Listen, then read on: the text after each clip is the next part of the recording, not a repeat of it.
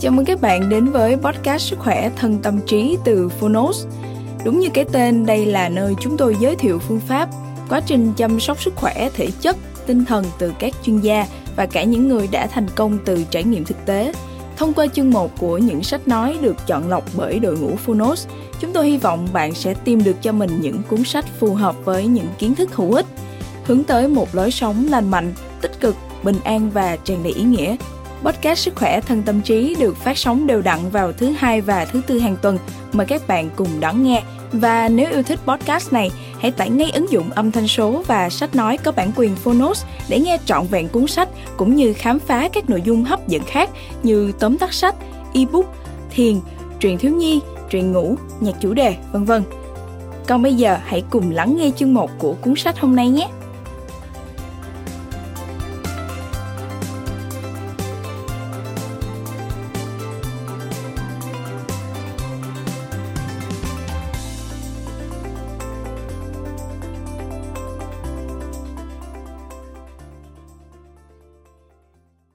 Bạn đang nghe từ Phonos. Ăn gì khi nào?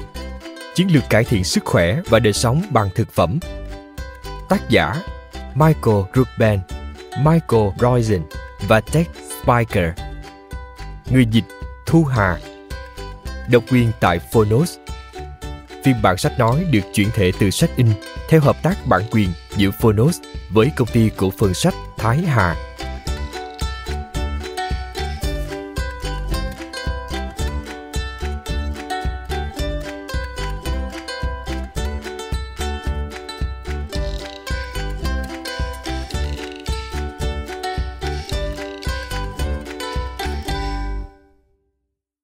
Giới thiệu Từ bác sĩ Michael Roizen, tức bác sĩ R, giám đốc chăm sóc sức khỏe, phòng khám Cleveland.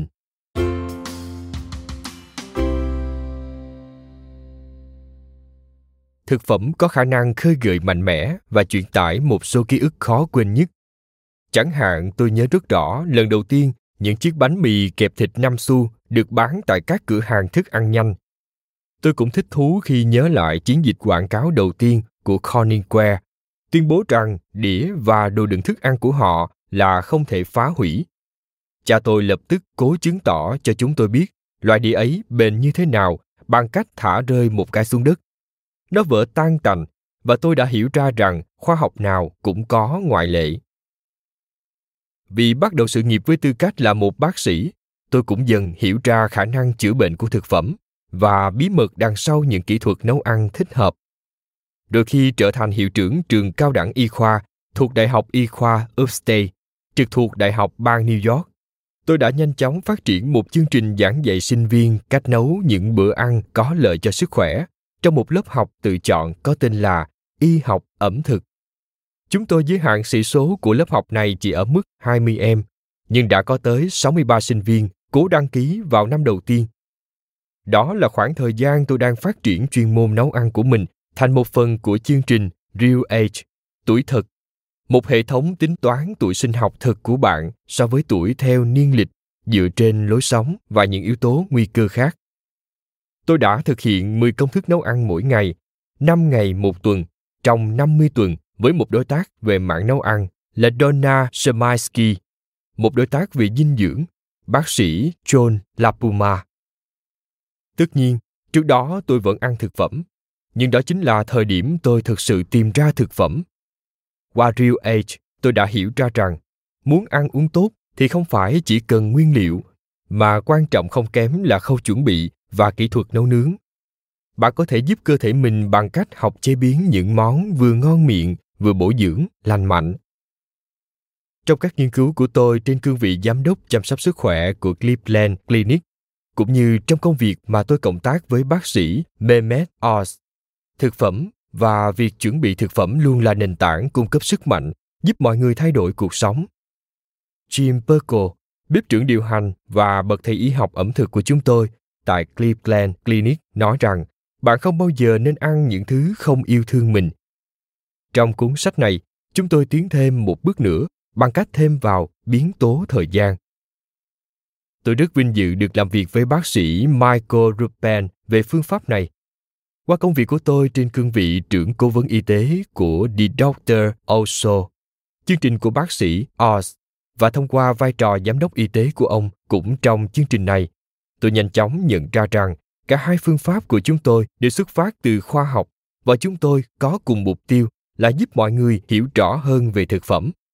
Quả là một sự phối hợp ăn ý trong căn bếp. Chúng tôi đã cùng nhau đề ra chương trình kết hợp chuyện ăn cái gì với ăn khi nào. Tất cả đều nhằm khiến cơ thể bạn đồng bộ như một dàn hòa tấu đẳng cấp thế giới để cuộc đời của bạn có thể chạm tới mọi nốt nhạc mà bạn muốn. Từ Michael rubin bác sĩ, thạc sĩ y tế cộng đồng, tức bác sĩ C, giám đốc bộ phận y tế, The Doctor Also.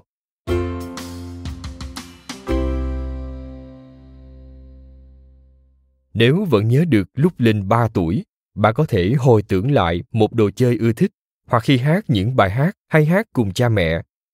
Đối với tôi, những ký ức ấy xoay quanh thực phẩm. Tôi nhớ mình cùng làm bánh quy với mẹ và món tôm hùm mới ngon làm sao. Vì đã được làm quen với nấu ăn từ thuở nhỏ, nên tôi luôn yêu thích việc bếp nút hơn các bạn đồng trang lứa. Tôi nướng bánh táo và bánh mì ở trường tiểu học và nướng bánh pizza trước khi việc này thành mốt hồi học cấp 3. Nhiều năm trôi qua, tôi nhận ra mình vẫn luôn quay lại thử nghiệm chuyện bếp nút. Đó là một hoạt động ưa thích của tôi vào năm tôi chuyển nhà tới New York khi chuẩn bị nộp đơn vào trường y. Chúng tôi sống đối diện với trung tâm thương mại thế giới. Khi các tòa tháp sụp đổ vào năm 2001, chúng tôi phải rời khỏi căn hộ của mình trong nhiều tháng và vì thế hay phải ăn bên ngoài. Đó là lúc tôi thật sự hào hứng với thực phẩm bổ dưỡng. Tôi nhớ có lần Chúng tôi đang chờ tại một nhà hàng phục vụ rất tồi. Chúng tôi đã ngồi đó không biết bao lâu mà họ thậm chí còn không đưa cho một mẫu bánh mì. Thật ngạc nhiên khi một người đàn ông trong bộ đồng phục đầu bếp bước vào cầm theo một ổ bánh mì. Chúng tôi đã hỏi đùa xin ông ta một ít. Bạn biết không, thế là ông ta bèn mời tôi vào bếp.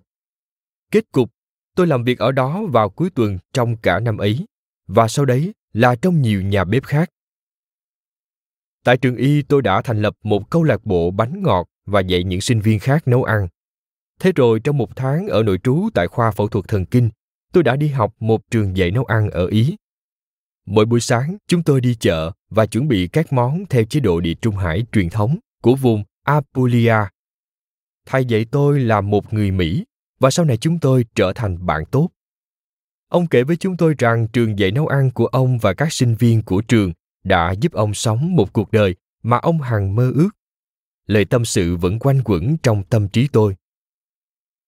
Tôi kết thúc chương trình nội trú khoa phẫu thuật thần kinh sau 2 năm vì nó đã khiến tôi rời xa một số niềm đam mê quan trọng nhất của mình, thực phẩm và nấu nướng.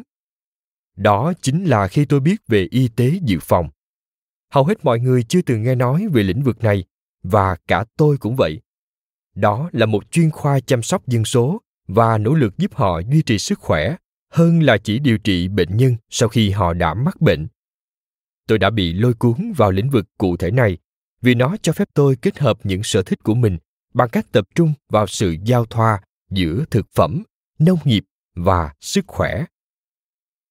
Tôi luôn biết thực phẩm là một phần quan trọng của y học tôi đã tận mắt chứng kiến điều đó. Sau khi một người bà con thân thiết cải đổi sức khỏe sau cơn nhồi máu cơ tim bằng cách điều chỉnh chế độ ăn và lối sống. Nhưng cho tới thời điểm này, trong quá trình đào tạo của mình, tôi chưa thấy phương pháp nào thực sự đi sâu vào ngành y học này. Trường y tế cộng đồng johns hopkins bloomberg nơi tôi thực tập nội trú, đã giúp tôi tìm ra giải pháp. Phương châm của trường là bảo vệ sức khỏe cứu sống đồng thời hàng triệu mạng sống không có cách nào tốt hơn để đạt được mục tiêu này bằng việc làm việc trong giới truyền thông. Sau khi hoàn thành chương trình nội trú, tôi đã làm việc tại Consumer Reports. Ở đó, tôi điều hành chương trình kiểm tra an toàn thực phẩm. Công việc ở đây cho phép tôi tìm hiểu sâu về khoa học thực phẩm và nông nghiệp, tận dụng sức mạnh của thương hiệu đáng tin cậy nhất ở Mỹ để giáo dục người tiêu dùng và cổ vũ cho những thay đổi ý nghĩa trong an toàn thực phẩm và phát triển bền vững. Còn bây giờ, tại The Doctor Also, tôi giúp định hình nội dung của một chương trình được hàng triệu người Mỹ đón xem tại nhà hàng ngày. Mỗi tuần, chúng tôi chuyển nền văn hóa của Mỹ sang một nền văn hóa về sức khỏe. Ở đó người ta chú ý ngày càng nhiều vào những gì họ ăn. Có ai đã nghe về cải kale hay hạt lanh trước khi xem bác sĩ Oz chưa? Tôi vui mừng được hợp tác viết cuốn sách này với bác sĩ Roizen. Chúng tôi tập trung vào giai đoạn kế tiếp của việc cải thiện chế độ ăn và trên hết là cải thiện sức khỏe của chúng ta, chế độ ăn phù hợp về thời điểm. Mở đầu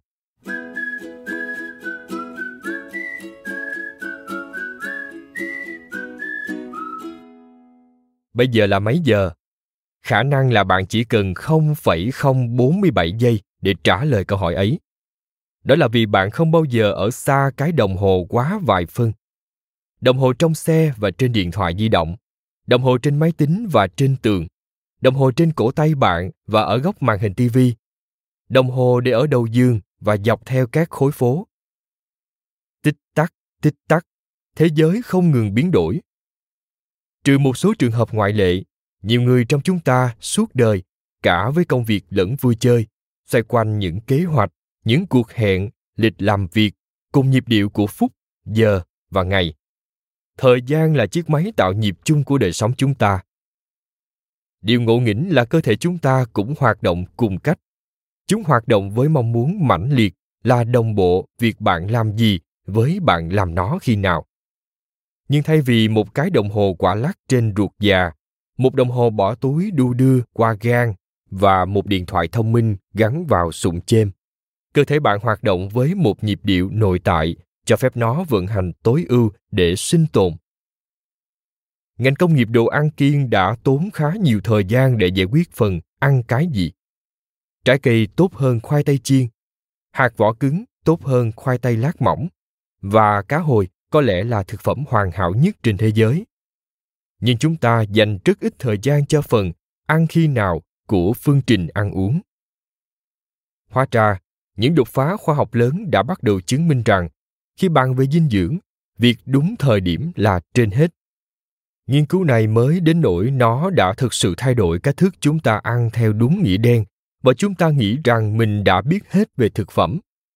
Hóa ra, để duy trì một cân nặng lành mạnh, ngăn ngừa và điều trị một số chứng bệnh cũng như sống một cuộc đời dài lâu, đầy năng lượng và hạnh phúc, việc ăn khi nào cũng quan trọng hệt như ăn cái gì. Cuốn sách này khám phá điểm giao thoa giữa ăn cái gì và ăn khi nào. Chúng tôi đã tập hợp tất cả những nghiên cứu mới nhất để bạn có thể tìm hiểu thời điểm ăn uống mang lại sức khỏe tối ưu, giảm thiểu căng thẳng và đối phó với gần như mọi tình huống mà bạn có thể gặp phải trong suốt một ngày. Thông tin này có thể thay đổi cuộc sống của bạn và giúp bạn trở thành phiên bản tốt nhất của chính mình. Chà, Chúng tôi sẽ không nghiêm ngặt đến nỗi bạn phải ngấu nghiến Việt Quốc vào lúc 10 giờ 23 sáng mỗi ngày hay ăn một tô cải bó xôi lúc 4 giờ 7 phút mỗi chiều. Nhưng chúng tôi sẽ giải thích về khoa học để bạn hiểu chu kỳ ngày đêm của cơ thể được lập trình ra sao nhằm chuyển hóa và sử dụng thực phẩm tốt nhất vì lợi ích của chính bạn và làm thế nào bạn có thể khai thác nhịp điệu ấy qua thói quen ăn uống. Khi đọc hoặc nghe xong cuốn sách này, bạn sẽ biết cách vận dụng chế độ ăn đúng thời điểm để hoàn thành tất cả những mục tiêu sức khỏe của mình, bất kể là giảm cân, giảm huyết áp, giảm đau đầu gối hay là cung cấp năng lượng hàng ngày mà bạn cần. Chúng tôi đã dành sự nghiệp y tế của mình để nghiên cứu cách kết hợp thực phẩm và y học, mặc dù theo các cách khác nhau và có chung ít nhất một nguyên tắc định hướng. Thực phẩm vô cùng quan trọng về mặt y tế, sinh học, thể chất, cảm xúc và xã hội học. Nó ảnh hưởng nhiều tới mọi khía cạnh của đời sống. Rõ ràng là thực phẩm ảnh hưởng tới sức khỏe của bạn. Khoa học đã chứng minh đi chứng minh lại điều ấy.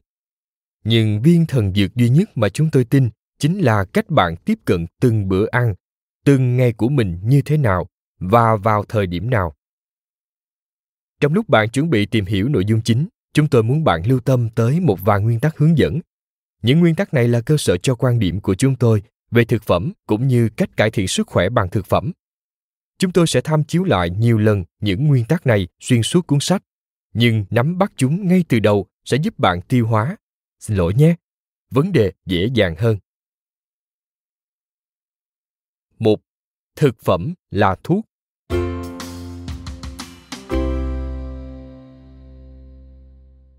Từ thời Hippocrates, các thầy thuốc đã dùng sức mạnh của thực phẩm để chữa bệnh. Nhưng thật không may, hệ thống y tế của chúng ta lại tiến hóa theo hướng làm giảm nhẹ bệnh tật hơn là giữ cho bạn khỏe mạnh. Thay vì phát triển những công cụ phòng bệnh, chúng ta lại chờ bệnh xuất hiện rồi mới chữa trị nó. Mặc dù chúng ta chi nhiều tiền cho chăm sóc sức khỏe hơn bất kỳ quốc gia nào khác trên thế giới, nhưng tuổi thọ dự kiến tại Mỹ đã giảm đều trong hai năm qua và người dân của nhiều quốc gia khác đã vượt qua chúng ta về tuổi thọ. Khỏe mạnh không phải chỉ là không có bệnh.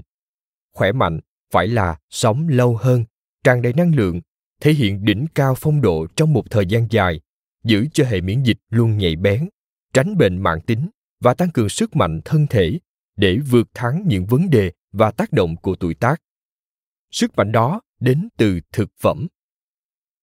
Mặc dù có nhiều biến tố quyết định sức khỏe của bạn, hoạt động, phơi nhiễm với các chất độc, yếu tố di truyền, nhưng quyết định quan trọng nhất mà bạn thực hiện hàng ngày là những thứ bạn chọn để đưa vào miệng.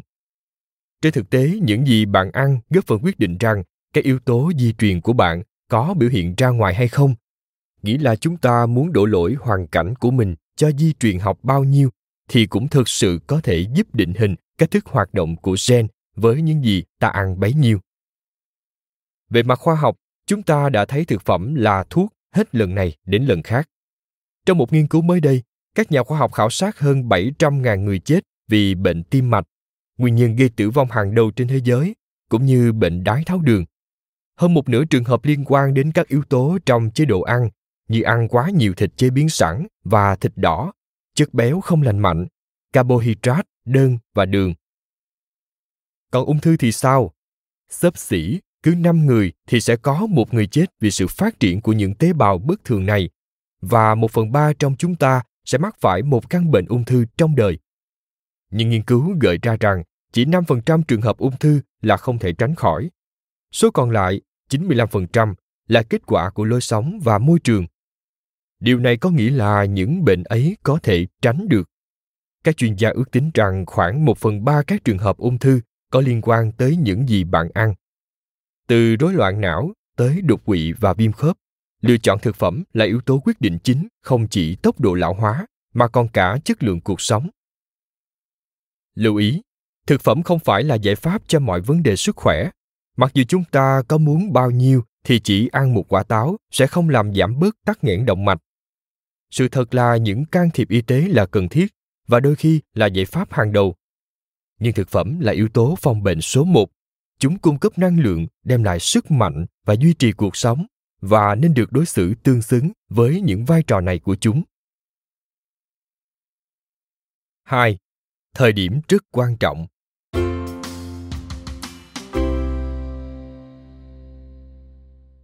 Vâng, bạn sẽ đạt được kỳ tích nếu có thể đổi thứ bạn ăn thành những dưỡng chất lành mạnh và giảm những thứ có hại cho sức khỏe nhưng còn chuyện ăn khi nào thì sao? Đó là người hùng thầm lặng trong câu chuyện về chế độ ăn. Bằng cách đồng bộ hóa thói quen ăn uống với những xu hướng thuộc tiềm thức của cơ thể chúng ta ắt sẽ tạo ra bộ máy trơn dầu chạy êm ái. Vui lòng dùng dầu ô liu siêu nguyên chất. Bản chất của sự đúng thời điểm mà chúng tôi sẽ phát họa ở chương 1 chỉ thu gọn trong hai chuyển đổi đơn giản. Nếu thực hiện những thay đổi này và ăn thực phẩm giàu chất dinh dưỡng, đa lượng, vitamin, khoáng chất cùng những thành phần khác có lợi cho sức khỏe, thì bạn đã tự chuẩn bị cho mình nền tảng để có một cơ thể khỏe mạnh, trường thọ. Chúng tôi sẽ vạch ra cho bạn cách thức để đạt mục tiêu đó. Và thậm chí, chúng tôi sẽ dạy bạn một trong những kỹ thuật tốt nhất, dừng ăn uống đập khuôn 3. Hãy cho vị giác một cơ hội.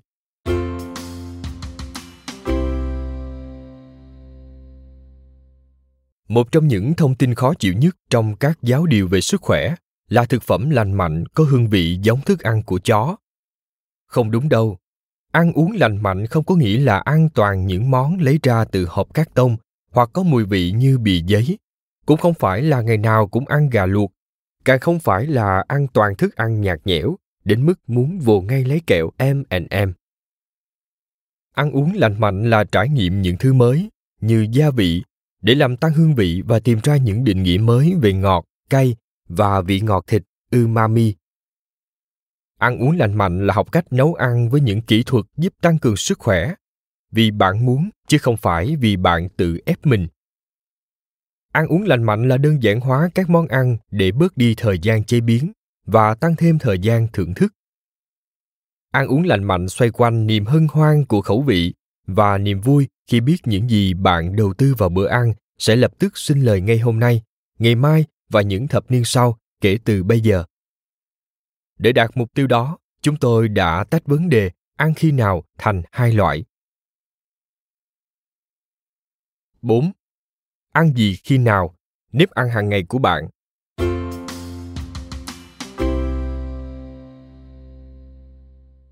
Chúng tôi sẽ phân tích tỉ mỉ cách thức những thực phẩm lành mạnh nhất tương tác với cơ thể bạn, tùy thuộc vào thời điểm bạn ăn chúng. Từ đó đưa ra một kế hoạch chi tiết giúp bạn có phương pháp ăn uống tối ưu mỗi ngày. 5. Ăn gì khi nào? Những lựa chọn tốt nhất cho các tình huống cụ thể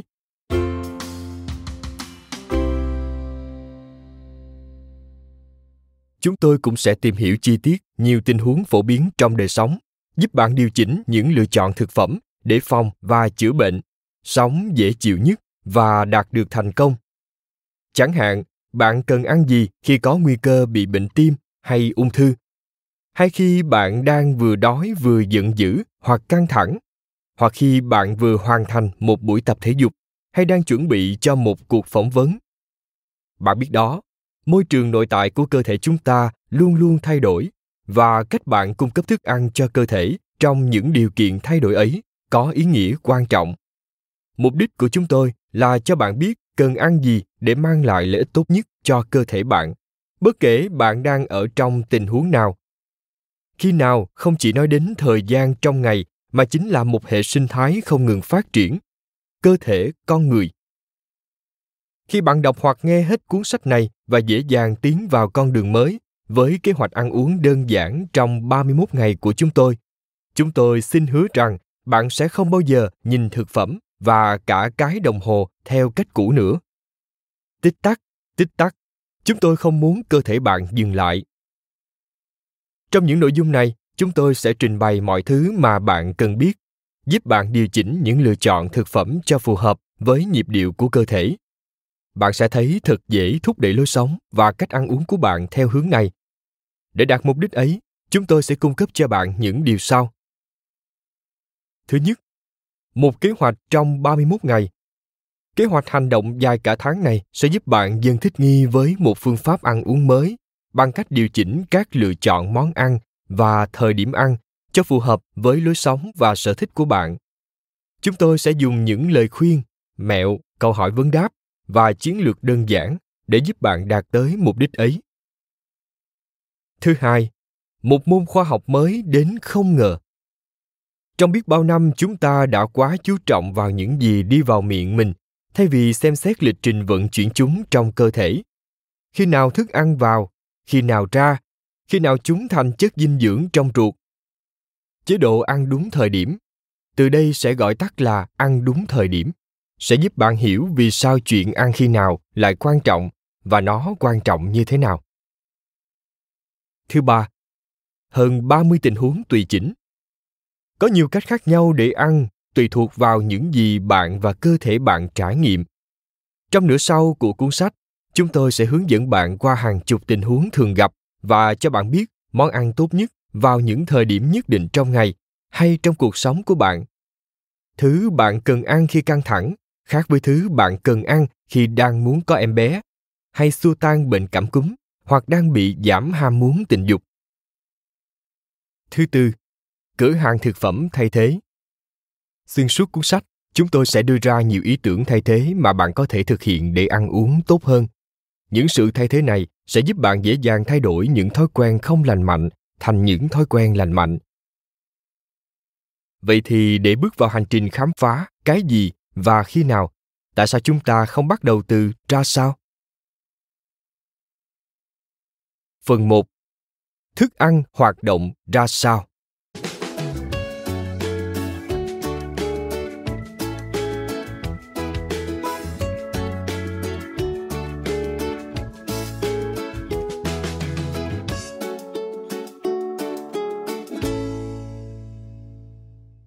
Chương 1 Nền tảng khoa học của ăn khi nào Ăn khi nào cũng quan trọng như ăn cái gì.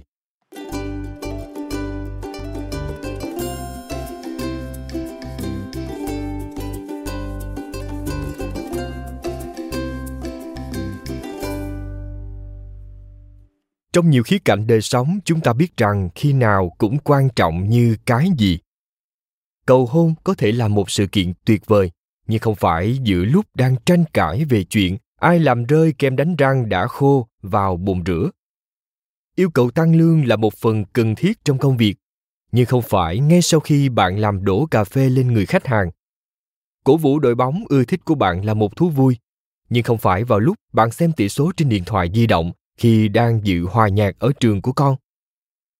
Tương tự, khi suy xét về thực phẩm trong mối liên quan tới toàn bộ sức khỏe, tuổi thọ và cân nặng của bạn thì khi nào rất quan trọng dĩ nhiên nguyên tắc ấy là toàn bộ cơ sở của cuốn sách này bạn tuyệt đối cần suy nghĩ về những gì bạn đang ăn chúng ta sẽ bàn đến những điều này ở chương 2.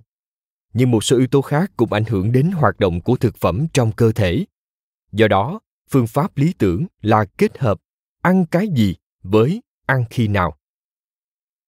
Cơ thể bạn là một hệ sinh thái năng động gồm các cơ quan nội tạng, các mô, gen và những hóa chất biến đổi ngày này qua ngày khác cũng như trong suốt tiến trình mỗi ngày. Có nghĩa là bạn không thể đối xử với nó như một chiếc xe chỉ cần cùng một loại xăng dầu để chạy trơn tru trong mọi tình huống. Để nạp nhiên liệu tốt nhất cho hệ sinh thái sinh học của mình, bạn cần suy xét đến những sắc thái của thời điểm ăn, chứ không chỉ đơn thuần tính xem nước sốt Alfredo nguy hiểm như thế nào. Điều cần lưu ý là sự đúng thời điểm cần được xét đến ở hai cấp độ khác nhau và cả hai đều quan trọng như nhau. Một mặt, bạn phải xem xét tình trạng cụ thể của cơ thể. Cơ thể bạn căng và trùng theo cảm xúc, nồng độ hormone và tình trạng sức khỏe. Nghĩa là bất kỳ nguồn căng thẳng nào từ môi trường cũng ảnh hưởng đến cách thức mà những bộ phận bên trong cơ thể bạn hoạt động. Thực phẩm cũng là một yếu tố nữa góp phần vào những tình huống này nên những gì bạn ăn trong những giai đoạn đó cũng tác động đến cách thức cơ thể bạn phản ứng hệ sinh thái của bạn thay đổi khi nguồn nhiên liệu của bạn thay đổi trong phần 3, bạn sẽ gặp một loạt các tình huống một số thuộc phạm trù cảm xúc bạn cần ăn gì khi đói một số thuộc y học bạn cần ăn gì khi muốn phòng bệnh tim và một số liên quan đến những tình huống cụ thể. Bạn cần ăn gì khi không thể ngủ? Tất cả đều có những giải đáp khác nhau bởi cơ thể bạn cần những giải pháp dinh dưỡng khác nhau khi ứng phó với căng thẳng những tấn công của ngoại cảnh và những biến động của đời sống. Mặt khác yếu tố thời điểm còn liên quan đến các mốc thời gian trong một chu kỳ bình thường kéo dài 24 giờ mỗi ngày, tức là cách thức cơ thể bạn phản ứng với thực phẩm và cách thức thực phẩm ảnh hưởng đến cơ thể bạn theo những nhịp điệu của một ngày. Và đây cũng là cốt lõi của cuốn sách này, nhằm khuyến khích bạn thay đổi thói quen ăn uống sao cho tối ưu hóa hoạt động của thực phẩm để cải thiện sức khỏe. Chúng ta hãy xem xét kỹ hơn vào chiếc đồng hồ này, cũng như tìm hiểu xem thực phẩm hoạt động như thế nào khi bạn liên tục tống chúng vào miệng rồi nhai ngấu nghiến suốt cả ngày. Những điều cơ bản về nhịp sinh học.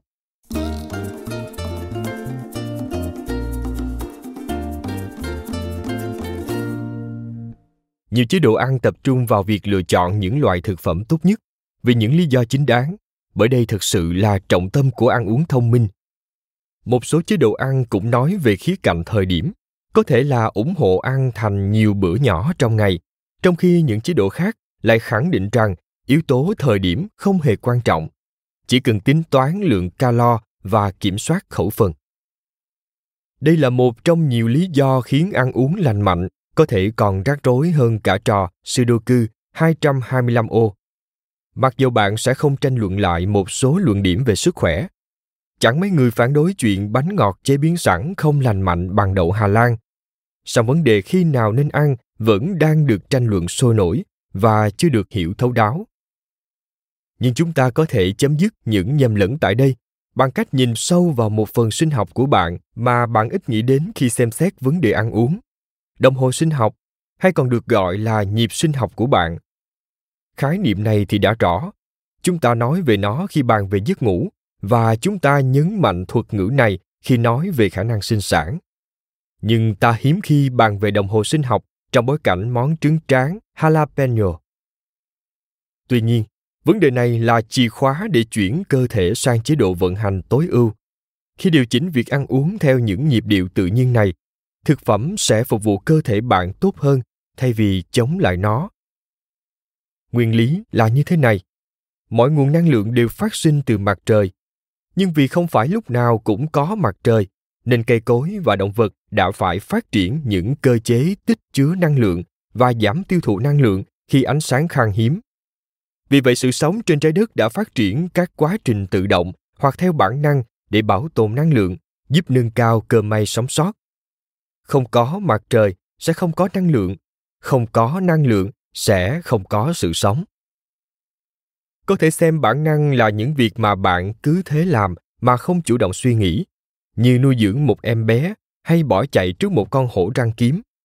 Nhưng cũng có những bản năng ẩn sâu hơn nhiều trong cơ chế sinh học những phản xạ ở cấp cơ quan nội tạng hay cấp tế bào mà bạn không nhất thiết phải nhận thấy, song cũng quan trọng không kém. Đồng hồ sinh học, hệ thống tự động của cơ thể để bảo tồn năng lượng là một trong số đó, vì nó ảnh hưởng đến hành vi của bạn mỗi ngày.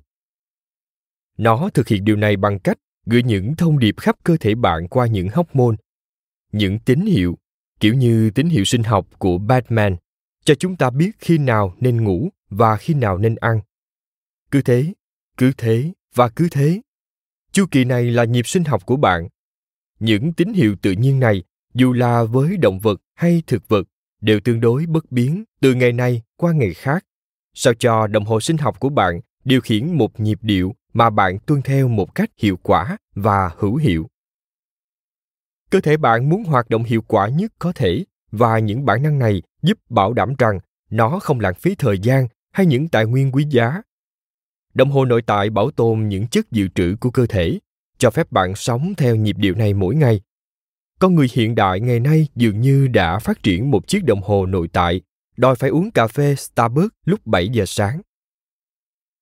Ở động vật có vú, đồng hồ sinh học chủ thiết lập nhịp sinh học nằm ở bộ não.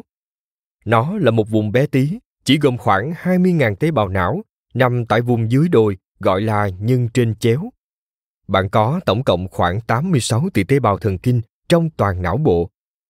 Chiếc đồng hồ này duy trì thời gian trong chu kỳ gần 24 giờ. Hoạt động nhờ ánh sáng được truyền đến từ mắt, cho phép nó duy trì nhịp điệu được thiết lập chính xác trong 24 giờ.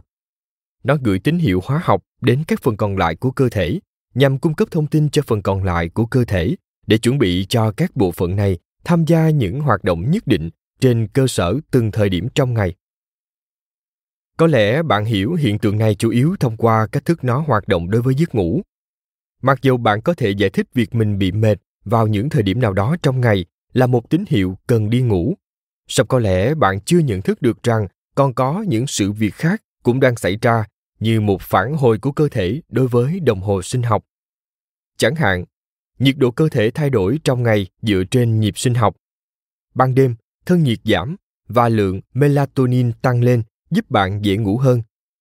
Vào buổi sáng, thân nhiệt tăng lên cùng với các hormone corticosteroid để khuyến khích bạn thức giấc và bắt đầu một ngày mới. Bộ não vĩ đại cho bạn khả năng chế ngự những tín hiệu sinh học này và thức suốt đêm nếu muốn. Nhưng tất cả chúng ta đều biết cái giá phải trả khi không sống hòa hợp với đồng hồ sinh học tự nhiên của mình có một số người chọn sống trái ngược với những bản năng tự nhiên của cơ thể và đây là một thí dụ quan trọng cho thấy thực phẩm giữ vai trò như thế nào trong nhịp điệu của đời sống. Có khoảng 15 triệu người Mỹ làm việc theo ca, tức làm việc suốt đêm và ngủ suốt ngày. Những nghiên cứu xem xét sức khỏe của nhóm người này cho thấy ở họ có sự gia tăng tỷ lệ các vấn đề liên quan đến ngủ và béo phì. Người làm ca đêm có khuynh hướng tăng cân nhiều hơn người làm việc hành chính thông thường. Một nghiên cứu trên các y tá cho thấy, khi chuyển qua ca đêm, họ đốt cháy ít calo hơn so với khi làm ca ngày, mặc dù vẫn tham gia các hoạt động giống nhau. Những nghiên cứu khác xác định rằng người làm việc theo ca có nguy cơ bị bệnh tim mạch cũng như nhồi máu cơ tim, đột quỵ và loạn nhịp tim cao hơn 40% so với người làm việc vào ban ngày. Mặc dù chúng ta chưa hoàn toàn hiểu nguyên nhân, nhưng nghi phạm chính phía sau những rối loạn về sức khỏe và trao đổi chất của những người làm việc theo ca là họ đang chống lại nhịp sinh học tự nhiên của mình và quan niệm bản năng của cơ thể họ về việc khi nào nên ăn. Nhịp sinh học và đồng hồ thực phẩm của bạn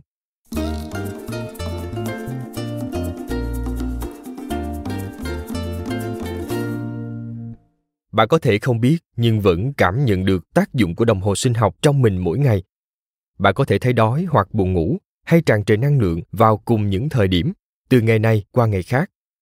Có thể bạn chợp mắt trong 10 phút khi nằm trên ghế sofa lúc 7 giờ 30 tối, hoặc đi tìm thứ gì đó để ăn vào 3-4 giờ chiều. Nếu có vật nuôi, hẳn bạn đã quan sát được điều này ở những con chó. Những con được cho ăn vào cùng một thời điểm mỗi ngày sẽ thay đổi tập tính trong việc mong đợi thức ăn. Những nhà khoa học nghiên cứu những biểu hiện này đã phát hiện ra rằng quả thật động vật có những đồng hồ thực phẩm riêng biệt. Đây là một bản năng nhằm bảo đảm cho chúng ta nhận đúng lượng thức ăn trong cả ngày để có nhiều năng lượng phục vụ sinh tồn. Con người dường như cũng có một đồng hồ thực phẩm, và đây là khía cạnh mà ít người trong chúng ta thật sự khai thác trong thói quen hàng ngày. Đây chính là cơ sở khoa học của ăn gì khi nào, đồng bộ hóa đồng hồ cơ thể với đồng hồ thực phẩm của bạn. Có một vấn đề phiền toái là cơ thể chúng ta có một điểm căng tự nhiên. Ta thèm ăn vào ban đêm nhưng lại hoạt động tốt hơn khi ăn sớm lên. Hãy xem điều này diễn ra như thế nào. Trong một nghiên cứu đáng kinh ngạc năm 2013, các nhà nghiên cứu tại Brigham và Bệnh viện Phụ nữ ở Boston đã đưa những người tình nguyện vào một phòng thí nghiệm để đo xem những thay đổi về lượng ánh sáng điều khiển nhịp sinh học như thế nào. Những tín hiệu ánh sáng theo chu kỳ bình thường được loại bỏ và thay bằng ánh sáng nhân tạo liên tục để các nhà nghiên cứu có thể xác định đâu là chu kỳ tự nhiên của đồng hồ cơ thể. Những tình nguyện viên can đảm này sống trong phòng thí nghiệm 13 ngày. Họ được cung cấp thức ăn vào những thời điểm khác nhau trong ngày và được yêu cầu đánh giá cơn đói của họ. Không biết các nhà đài có muốn biến thí nghiệm này thành một chương trình truyền hình thực tế không nhỉ? Kết quả cho thấy khi không có tín hiệu thời gian và ánh sáng bình thường, người ta tự nhiên đói nhiều nhất vào khoảng thời điểm tương ứng với 8 giờ tối và ít đói nhất vào thời điểm tương ứng với 8 giờ sáng. Bản năng cơ bản ấy là một lợi thế trong những ngày đầu của loài người, nhưng ở thời điểm hiện đại, nó có thể thật sự gây hại cho chúng ta. Vấn đề này sẽ được bàn thêm ngay sau đây. Một ghi chép lý thú khác, các cơ quan trong cơ thể bao gồm gan, tim, cơ bắp, tuyến tụy, mỡ, phổi và thận dường như cũng có những đồng hồ thực phẩm riêng. Nghĩa là tất cả chúng đều có thể phát triển sở thích về thời điểm ăn tùy vào chức năng của chúng. Cái gì lập trình cho đồng hồ? Thực tế cho thấy đó là nhân trình chéo. Nhưng những cơ quan này có một nhịp điệu nội tại nghĩa là chúng đang cố gắng hoạt động dựa trên những gì tốt nhất cho cơ thể bạn một trong những hóc môn quan trọng nhất của cơ thể để xử lý thực phẩm được gọi là insulin có lẽ bạn đã nghe về nó bởi nó tồn tại ở nồng độ bất thường trong những người bị bệnh đái tháo đường. Trên thực tế, bệnh đái tháo đường bắt đầu khi những tế bào cơ và tế bào mỡ trở nên đề kháng với insulin. Nghĩa là mặc dầu insulin có mặt ở đó, nhưng nó không cho tác dụng như mong đợi. Chúng ta sẽ bàn về insulin nhiều hơn trong chương sau. Những nghiên cứu trên động vật đã chứng minh rằng cơ thể tiết và phản ứng với insulin theo nhịp sinh học giới khoa học đã quan sát thời điểm trong ngày mà động vật có vú mẫn cảm hoặc kháng mạnh nhất với tác dụng của insulin và phát hiện ra rằng độ mẫn cảm đạt đỉnh điểm trong suốt giai đoạn hoạt động khi chúng thức. Khi một con chuột hoạt động, các cơ của nó chuyển động và nó cần năng lượng dưới dạng glucose để hoạt động tối ưu. Insulin giúp glucose đi vào tế bào cơ. Mặt khác, động vật thường kháng insulin nhất trong giờ ngủ thông thường của chúng. Đây cũng là thời gian chúng có mức đường trong máu lúc đói cao nhất. Trong giai đoạn nằm nghỉ, con chuột không hoạt động và thức ăn không được đưa vào. Nhưng trong khi các cơ không cần nhiều năng lượng, phần còn lại của cơ thể vẫn không ngừng hoạt động trong suốt giấc ngủ. Thực ra, đây là thời gian quan trọng nhất cho những quá trình cốt yếu như sửa chữa ADN. Có một giả thuyết nữa giải thích việc chúng ta kháng insulin mạnh hơn vào ban đêm. Não cần năng lượng trong khi bạn ngủ bởi nó thật sự làm việc trong suốt giai đoạn nghỉ ngơi này, như lưu trữ ký ức và loại bỏ các chất thải. Nhưng bởi cũng trong lúc này, các cơ không cần năng lượng nên tình trạng kháng insulin của chúng có thể cho phép có nhiều glucose đi vào não hơn trong giai đoạn này. Não không kháng insulin, cho nên nó có thể nhận glucose dư thừa chuyển đến từ nơi khác. Điều đó có ý nghĩa gì với bạn?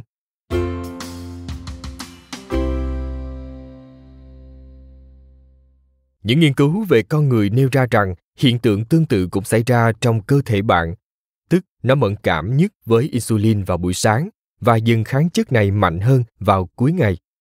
Chắc hẳn bạn đã nghe nói rằng ăn một bữa ăn nhiều carbohydrate sẽ làm tăng đường huyết và bạn ăn càng nhiều carbohydrate thì mức tăng này sẽ càng cao.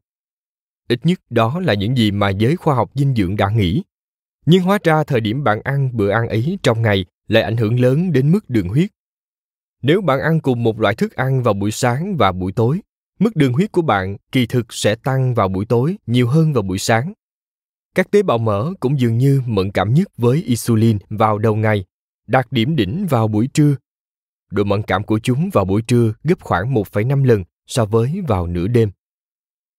Điều này có nghĩa là cơ thể bạn có xu hướng ăn vào những thời điểm nhất định và nguyên tắc ăn gì khi nào thực sự quan trọng. Thực ra việc này quan trọng đến nỗi ăn sai thời điểm có thể phá hỏng mọi thứ các nhà khoa học tại Đại học Alabama ở Birmingham đã nghiên cứu những hậu quả ở chuột khi chúng ăn sai thời điểm. Họ cho những con chuột tiếp cận thức ăn hoặc chỉ vào ban đêm khi chúng thường ăn, hoặc chỉ vào ban ngày khi chúng thường ngủ. Thời gian còn lại chúng không có sẵn thức ăn. So với những con chuột theo chế độ ăn bình thường hơn, những con chuột chỉ có sẵn thức ăn không đúng thời điểm, ăn nhiều hơn khi có thức ăn nhiều hơn 10% tổng lượng calo mỗi ngày và tăng cân nhiều hơn. Ngoài ra những con chuột được cho ăn trong giai đoạn không hoạt động có khuynh hướng dùng carbohydrate để tạo năng lượng hơn là để đốt mỡ so với những con chuột được cho ăn trong thời gian hoạt động.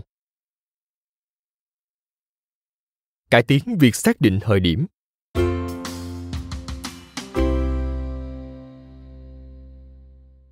Tiếp theo, cũng những nhà khoa học này đã thực hiện thêm một loạt thí nghiệm khác. Họ cho chuột ăn chế độ ăn nhiều hoặc ít chất béo vào đầu ngày hoặc cuối ngày. Lần này họ thấy những con chuột được cho ăn bữa ăn nhiều béo vào cuối ngày thay vì đầu ngày đã kháng insulin nhiều hơn, ăn nhiều calo hơn và tăng cân nhiều hơn. Khi những con chuột ăn vào gần lúc chúng sắp ngủ hơn, cơ thể chúng không thể dùng cách tăng cường tiêu thụ năng lượng để xử lý số calo dư nhưng những nhà nghiên cứu vẫn chưa thỏa mãn. Họ muốn biết điều gì sẽ xảy ra nếu hai nhóm chuột ăn cùng một lượng calo trong thử nghiệm này. Do đó, họ quyết định cho một nhóm ăn nhiều chất béo vào đầu ngày và nhóm kia ăn cùng một bữa như thế vào cuối ngày. Cả hai nhóm đều nhận được cùng một lượng calo. Lần này họ phát hiện thấy những con chuột trong nhóm ăn vào cuối ngày nặng cân hơn, có nhiều mỡ cơ thể hơn và tăng sự kháng insulin cho nên dường như những con chuột này ăn khi nào cũng quan trọng như chúng ăn cái gì cơ thể chúng ưu tiên cho việc ăn trong suốt giai đoạn hoạt động và ăn càng sớm thì càng tốt các nghiên cứu đang bắt đầu cho thấy những tác dụng tương tự ở người một nghiên cứu về giảm cân đã so sánh thời điểm ăn giữa những người tham gia trong một đợt dài 20 tuần và nhận thấy những người ăn trưa sớm hơn giảm cân nhiều hơn so với những người ăn trưa muộn hơn và một nghiên cứu có liên quan cho thấy những người ăn muộn hơn đốt ít năng lượng hơn so với những người ăn sớm hơn. Thông điệp tổng kết cho tất cả những điều này, ăn sớm hơn sẽ tốt hơn cho cơ thể bạn. Chúng ta cần thay đổi thói quen ăn uống hàng ngày bằng cách chuyển sang ăn nhiều vào đầu ngày thay vì vào cuối ngày. Nhịp sinh học của hệ khuẩn ruột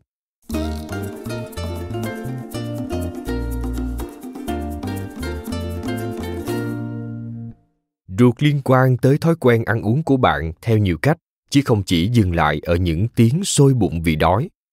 Thực ra, ruột chịu chi phối của một hệ sinh thái vi khuẩn có ảnh hưởng đến rất nhiều bộ phận và hệ thống trong cơ thể bạn.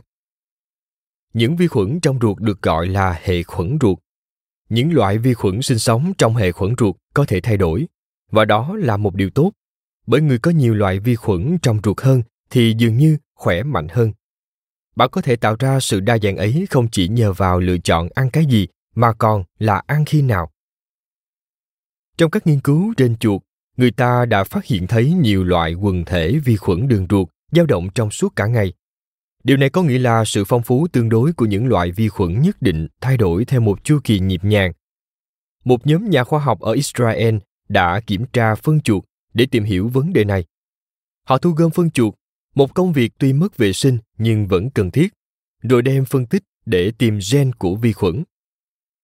Họ đã tìm thấy gì? Không, không phải phô mai đã tiêu hóa. Khi những con chuột hoạt động, họ tìm thấy nhiều dấu vết của hoạt động tế bào thúc đẩy trao đổi chất, tăng trưởng và sửa chữa tế bào. Khi những con chuột nghỉ ngơi, các nhà nghiên cứu tìm thấy nhiều gen liên quan tới các hoạt động như giải độc. Ở những con chuột bị hỏng hệ thống đồng hồ sinh học, hệ khuẩn ruột bị mất đi nhịp hoạt động bình thường. Sở dĩ như vậy là vì những con chuột này đã mất hành vi ăn bình thường. Việc điều khiển thời điểm chuột ăn có thể khôi phục lại biến động của hệ khuẩn ruột trong ngày cho gần với quy luật bình thường hơn. Một lần nữa, điều này chứng tỏ tầm quan trọng của thời điểm ăn.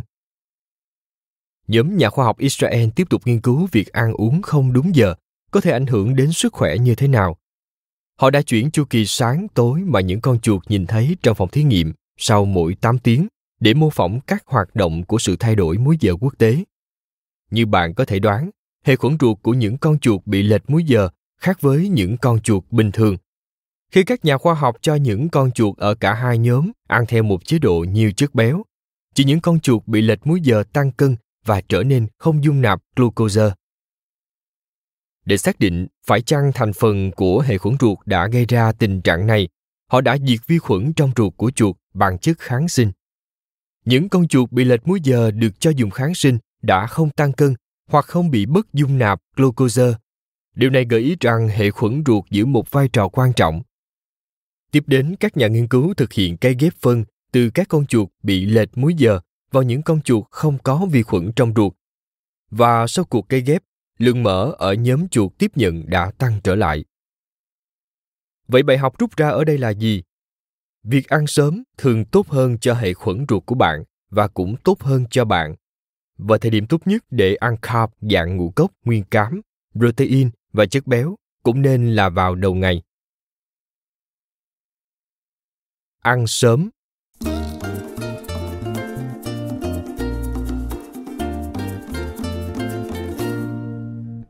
Đây là lý do tại sao thời điểm ăn lại là phần khó nhằn trong phương trình ăn uống. Các nghiên cứu đã chứng tỏ rằng nhịp điệu tự nhiên của cơ thể là muốn ăn muộn hơn, mặc dù điều đó tác động tiêu cực đến sức khỏe tổng quát của chúng ta. Đó là mâu thuẫn chính yếu. Cơ thể chúng ta được thiết kế để muốn nạp nhiều calo hơn vào cuối ngày và ít hơn vào buổi sáng.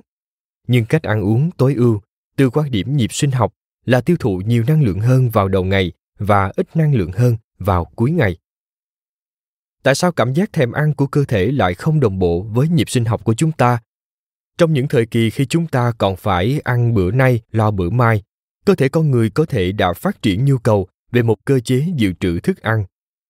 Vào thời đại ấy, con người không sống đủ lâu để trải nghiệm những nguy hại của việc ăn khuya, và trong bất kỳ trường hợp nào, sự thôi thúc đó cũng không tạo ra nhiều khác biệt.